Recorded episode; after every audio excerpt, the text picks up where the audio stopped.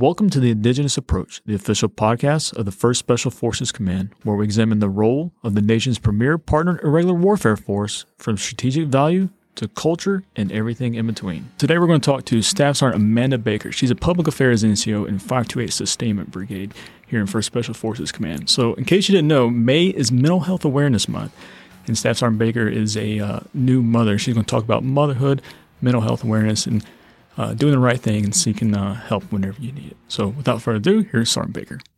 This is U.S. Army Staff Sergeant Amanda Baker from the 528 Sustainment Brigade, Special Operations Airborne, and I'm a 46 Sierra Public Affairs Mass Communications Specialist.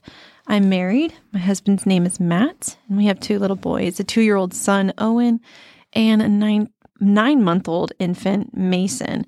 And we live in Fayetteville, North Carolina. We moved here to Fort Bragg, I guess soon to be called Fort Liberty, about a year ago when I was pregnant with Mason.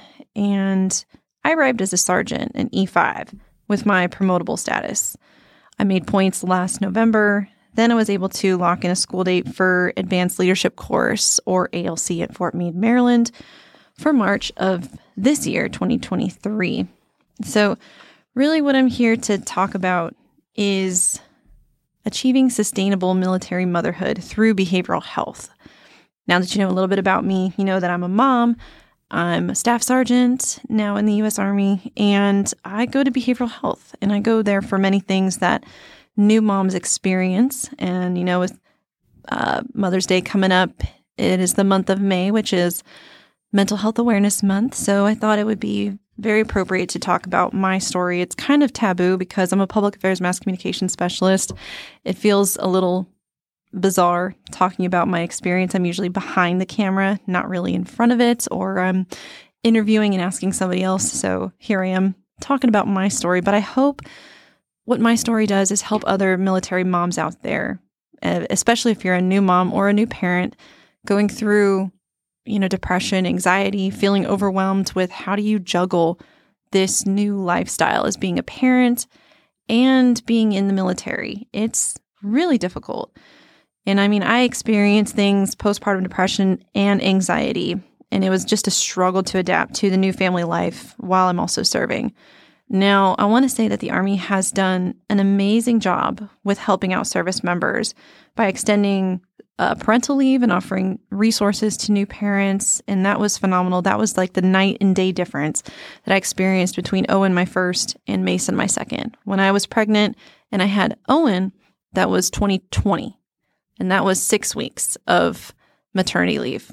When I had Mason, it was 2022 and maternity leave extended to 12 weeks. So by the time I had to go back to work, three and a half, four months later after having him, I felt somewhat ready, and that was great. I'm very grateful for that, as well as the new resources that are out there for moms, especially breastfeeding moms. There's now way more breastfeeding rooms and nursing rooms available. So there's a lot more. There's a lot more for uh, specifically moms out there. However, the Army still has a long way to go to make improvements with reshaping the stigma of using behavioral health. And now, I have seen in social media groups and some chats recently that service members are still afraid of advancing their careers if they had gone to behavioral health. They were afraid that it might give them a negative rep and it might make them seem weak and there's something wrong with them, like they're crazy, or going to a chaplain, going to their unit ministry team, whatever that may be, MFLAC, you know, anything that's even considered off the record is still some people are just they get anxiety over that and how that would make them progress in their military career and any schools they want to go to if they want to go green to gold if they want to you know become a warrant officer if they want to just improve their career in the military they're still afraid of getting help and that's not okay. So the stigma is still very much out there. We like to think that it's going away. We like to think that it's actually more normal to go to behavioral health. I hope that becomes the norm. I hope that you listening to this, you feel a little more at ease that you're not crazy, especially if you're a new mom and you're trying to figure out your lifestyle, balancing and juggling the military and being a new mom. So just don't ever think that seeking help is a failure. It is it is not. It is a sign of strength and I personally experienced this on my drive actually to Fort Meade for ALC from Fayetteville um, in March of 2023. Now I want to back it up just a little bit. Right before I left for ALC in beginning of March, my grandmother passed away. This was my last surviving grandmother and I was just struggling emotionally after her passing. I I actually was very surprised. We were close, but not to the point where I thought I would break down. I mean, I had Mason about six months prior ish, and I was already feeling like overwhelmed by that. And then on top of it, my grandmother passing was just the tip of the eye, like just the cherry on top of it. It really sent me into a dark place that I was already in a dark place. So I knew that I, I remember driving and telling my husband, I need to pull off and I need to go get help. I need to go seek help now because heading into work, heading to formation, my palms were sweating, my hands were shaking. I had shortness of breath. I had all of these symptoms that I felt this is not okay. I can't keep moving forward like this. I probably won't be able to get through ALC like this. So I'm going to go and talk to a therapist at behavioral health. So I went there and I felt great, honestly. After I took myself there, I felt like this was something I needed to do for myself. Nobody else was going to do it for me. And that's hard. That that's a hard step within itself. Recognizing that you need help and taking the initiative to go get it. That's that's already a hard accomplishment. But I'm going to tell you right now, that was probably one of the best decisions I ever made. Thanks to my counselor, I used some mental exercises to ease my symptoms of anxiety, and a lot of it was grounding techniques. This worked for me. Something may work completely different for you if this is something that you're going through, but it this exercise in particular forced me to focus on my senses. So, sight, I saw the lines on the road ahead of me when I was driving. And touch, I felt the seat beneath me. And hearing, I heard the music on the radio. Taste, I tasted the water from my bottle, from my water bottle. And smell, I smelled the fresh cut grass from the fields as I drove by. And I really felt less stressed as I became more aware of my surroundings. I felt grounded, I felt re energized, and the drive felt like a relaxing meditation. And I even started to enjoy the ride and realized the upside of going away. This is something that I can't believe I'm just now seeing as a new parent.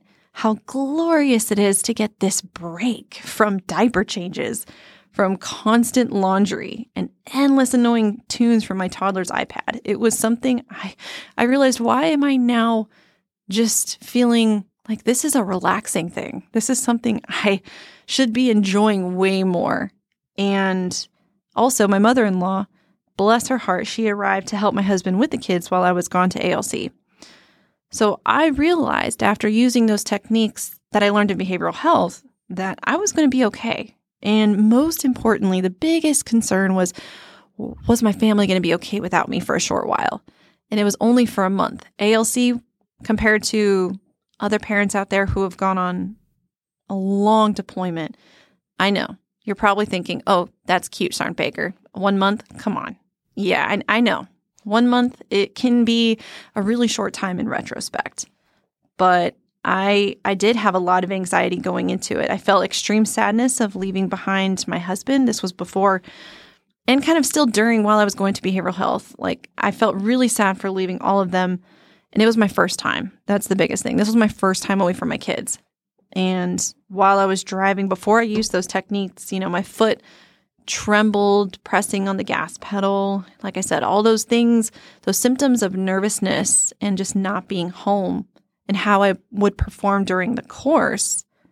Because in the Army, we're always taught if you're going to go to an NCO academy, you better come back as honors. You better come back with distinguished leader, something. Otherwise, that's that's also a hard thing that I realized. If you go to a military school, you're you're going to find a way to do the best that you can, and that is what I did. No, I I didn't come back with honors, But the fact that I was able to get there and come back and still feel proud of myself for what I accomplished and my family is doing well, and that I'm sitting right here today telling you about it, I'm proud.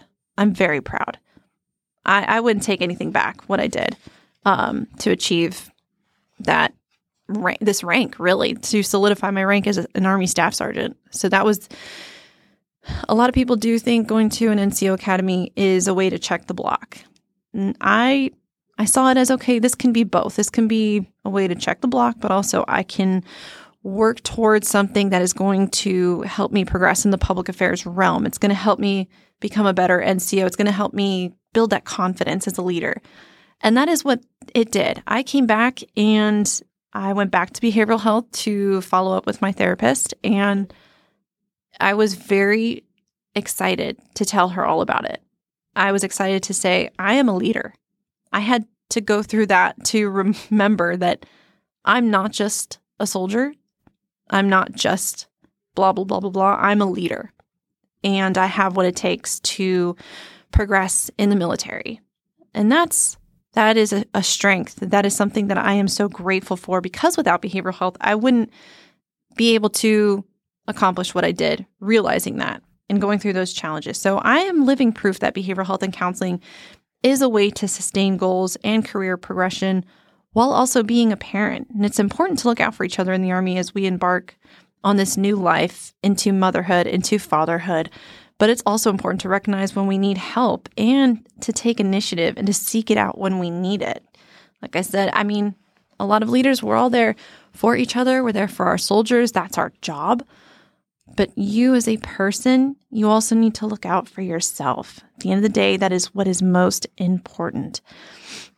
And so I want to circle back to before when I came to Fayetteville, when I came to Fort Bragg. Like I said, I arrived as a sergeant in E5 with my promotable status. I made points last November. Then I was able to lock in that school date for ALC. And then I had our baby in July and was thankfully able to m- take that maternity leave, like I said. And I returned to the brigade and took over as the PAO in October. And that job, that has been rewarding and challenging. It's been a, whirl- a whirlwind for sure. I had to adapt quickly to the new environment and pace of work, what was demanded of me, the different products I had to make, meetings to attend, all that comes with just having a new job, but also being the only one in the brigade. That's what every brigade public affairs person has a challenge with. Um, but the support of the 528 has been phenomenal, especially from the command teams on every echelon. So, as I'm speaking now, I just want to thank them for all of their support and also thank first Special Forces Command PAO for hosting me and bringing me in to do this podcast to talk about my story and my experience. Because regardless i think at the end of the day we're all we're trying to get out of survival mode. We're trying to get into something that is just a little bit more thriving and a flow versus just balancing family and work life. And i was struggling and i still am. I'm not the greatest at balancing both but i can tell you that the help is out there and i was very fortunate to get it because as a parent, we're living the life of dealing with a lot of kids being sick, trying to find daycare. We're struggling still. And I remember feeling right around the holidays when we visited family and family visited us, I started to experience anxiety around that time. You would think around the holidays when we're all coming together and we are fortunate to have each other during the holidays that I would relax, that I would let my hair down, I would feel fine. But I was on the way to picking up my parents from the airport from Raleigh, from just Fayetteville. And I had my two boys with me, and my husband was at home. And I thought, oh, it'd be great for the kids to see their grandparents when they land. And I took them with me. But on the road, trying to pick up my parents from the airport, my hands would shake and my palms would get sweaty. My heart would race. And I started to feel lightheaded and completely drained. And I was about, I'd say, 30 minutes on the road. I had a good mm, 30, 45 minutes still, at least, to get to the airport. So I was about halfway when I realized I can't do this. I had to pull off to the gas station like three times, thinking, okay, maybe I need to go to the bathroom. Maybe I need to just take a breath, pull over, and get back on the road. And each time I got back on the road, I felt it. And I realized this was a panic attack. This was anxiety of my family coming in, of all the pressures that come with it. Okay, is my house going to look nice for them? What are what are we going to cook for dinner? Do we need to go get groceries? How are we going to do all this? And that started to consume me on that drive to the point where I couldn't even move forward, that I had to pull over and let them know when they land, take an Uber to me. And that was really like, I'm not proud of that moment at all. But I also am proud that I pulled over instead of keep driving with the two kids in the car because I didn't feel safe. I didn't feel safe bringing those kids with me when I was under those conditions. I was in no no state to be driving with them, and I recognized that. And so I also realized in that moment I had lost a lot of sleep, you know, because the baby would be up for diaper changes and nighttime feedings. It was just really all starting to hit me at that point. And I had just gone back to work a couple months before. I had picked up points, so I felt the pressure. I felt a lot of pressure to perform and be this role model and have it all figured out. And I think that may be a thing that society has done for for moms in this modern age and even generations before. Generations before moms have always felt this that they have to do it all. And we are somehow superheroes. And maybe in a way we are, but I think I started to realize that I am a human. I have I have limitations, I have boundaries. And I, and I cannot do it all. So I had to give myself a little bit of grace and that's when I needed to go to behavioral health. So that was something that really helped me to get back on the road safely. Once I, I went to behavioral health, um, I, I had my dad drive us back to the house, by the way. Once they landed, they took an Uber over to us and we all got back safely. And then from there on until I felt safe enough to drive, like I just didn't get on the road. I was that afraid. But once I told myself where I was going and that I would just simply focus on getting there, then I was going to be okay. Now, that doesn't always work for everybody all the time. So if you need to call the military 24 uh, 7 hotline, uh, behavioral health can give you that, plus a whole bunch of other resources. So that's basically my story in a nutshell. And when I went to ALC, like I said, I completed the training and demonstrated excellent qualities as a class leader. Um, I valued the friendships I made along the way, and I came home feeling confident in my abilities as a non commissioned officer. Um, I came home rejuvenated and refreshed as a mom. That was also very important. And I wasn't as upset to go back to the diaper changes, to do laundry, or listening to the annoying songs on my toddler's iPad. I still had to kind of get used to the things that happened while I was gone. That was the difficult part. I think still kind of the hardest part for me now. I've been home for a couple weeks and getting back into the rhythm and the flow of things. And there's still things that the baby learned how to do while I was gone. And that can be hard. That can be hard for parents who are gone and they're not there. They're missing the birthdays. They're missing all of those things, you know, babies learning how to crawl. And that's that's hard. So I feel I feel for parents out there. If you're there for longer, if you're away for longer and you have to resort to video chat for a long time, yeah, you're seeing all the things happen without you. And the most important thing to remind yourself in that moment is that they're going to be there when you get home. And you're going to pick up where you left off, and everything is going to be just fine.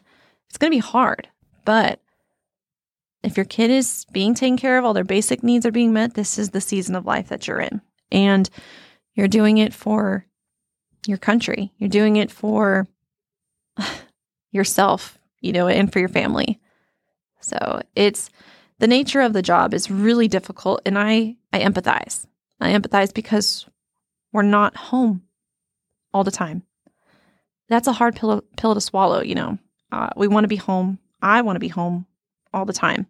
My husband and I say if we can flip roles, we would in a heartbeat. We would love to switch. My husband is finishing his degree right now, so he's doing a lot of online school. And then soon we may. But I've got a couple more years on my contract, so I'll be in the Army for a bit longer, at least. And who knows? I may do the full like 20. I may do more than 20 because at the end of the day, the Army is proud. The Army is proud to help its parents. And it's a great way to have job security and, of course, the the insurance, TRICARE, you know, sometimes can be a headache to work with, but it is there. Um, the benefits kind of outweigh all the heartache that we have to go through. And there is help, like I said. And I just want you to know that that is a place that you can go to if and when you do need it, or if you see one of your subordinates need it, even if when you see when your leaders need it. And it's just so important to check in on each other. And if you haven't today, if you haven't given your subordinate a call to check on them and you not you really don't know if they're okay, I empower you to do that. I had one of my like the best leaders I've had would check on me. Especially when I was pregnant. When I arrived and I was pregnant with Mason, I was out for a little bit because it was hard for me to I was also a high risk uh, pregnancy. So it was, I was limited to a certain amount of things that I could do. And so he did check on me. I'd say about, a, if he didn't see me a day or two, he'd call and he'd check on me because of my, the nature of my job. I have to be in and out and around everywhere. so he would check on me and I would always feel reassured that, okay, somebody's looking out for me. I'm not here by myself. I'm not in it alone. And that's probably one of the worst places to be if you are feeling like you're alone, that that is where a lot of dark decisions and demons come out. And that is when you really need to make sure that you have all the tools to get through that, to fight those demons because they're invisible a lot of the time. You don't see them. And especially me, I'm a I'm a person who will walk around with a smile on my face. A lot of people do who have gone through depression and anxiety, they will not let you know that they're going through it. Some people will, but you have to take that next step. Are you doing okay? Are you really? Like, really, be honest. You know, sometimes in passing, it's like, hey, how are you? Oh, I'm good. All right, that's cool. You know, have a good day. Yeah, thanks. You too. Bye. That sort of thing. That happens. It's normal. But if you do have subordinates under you, make sure you do check on them. As not not to bug them or be like a helicopter leader because I've been like a helicopter mom before. I've realized this about myself, but to just check on them and recognize when they need help and take the initiative. If you need to take them to behavioral health or the hospital or a leader needs to, then I empower you to take that time. Take that time for your soldiers, for your sailors, for whoever you got, even on the civilian side it's important to be there for each other because we all need it. We all need that extra hand. So, thank you so much for listening to this podcast today. Again, my name is Staff Sergeant Amanda Baker, and I really hope that this has been meaningful to you in some way, especially as a new parent. I hope you are well and seek out the help when you need it.